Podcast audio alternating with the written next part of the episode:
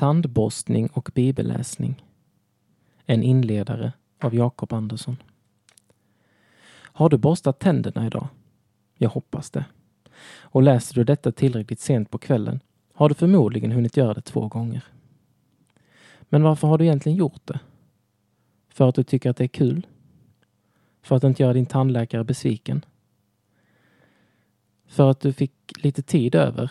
Eller att du plötsligt fick en oerhörd längtan efter att borsta? För att du inte vill ha en andedräkt som förpestar din omgivning?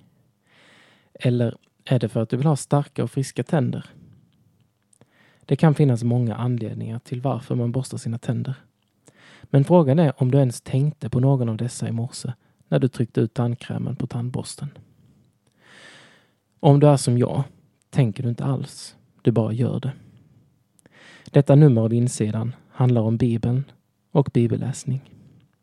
Bibeln är en mycket speciell bok. Genom att läsa den får vi direktkontakt med Gud själv. Han har talat och vi får lyssna. Bibeln är Guds ord till oss. Det är något helt fantastiskt. Men många kämpar med sin bibelläsning. Kanske borde vi göra precis som vid tandborstningen. Att faktiskt tänka lite mindre och bara göra det. Det kan finnas både bra och dåliga anledningar till att man plockar fram sin bibel. Men egentligen behöver vi inte tänka så mycket på det. Bara gör det. Och gör det regelbundet. Genom rutiner skapas goda vanor. Att läsa Bibeln regelbundet är, precis som tandborstning, en mycket god vana som får stora konsekvenser i våra liv.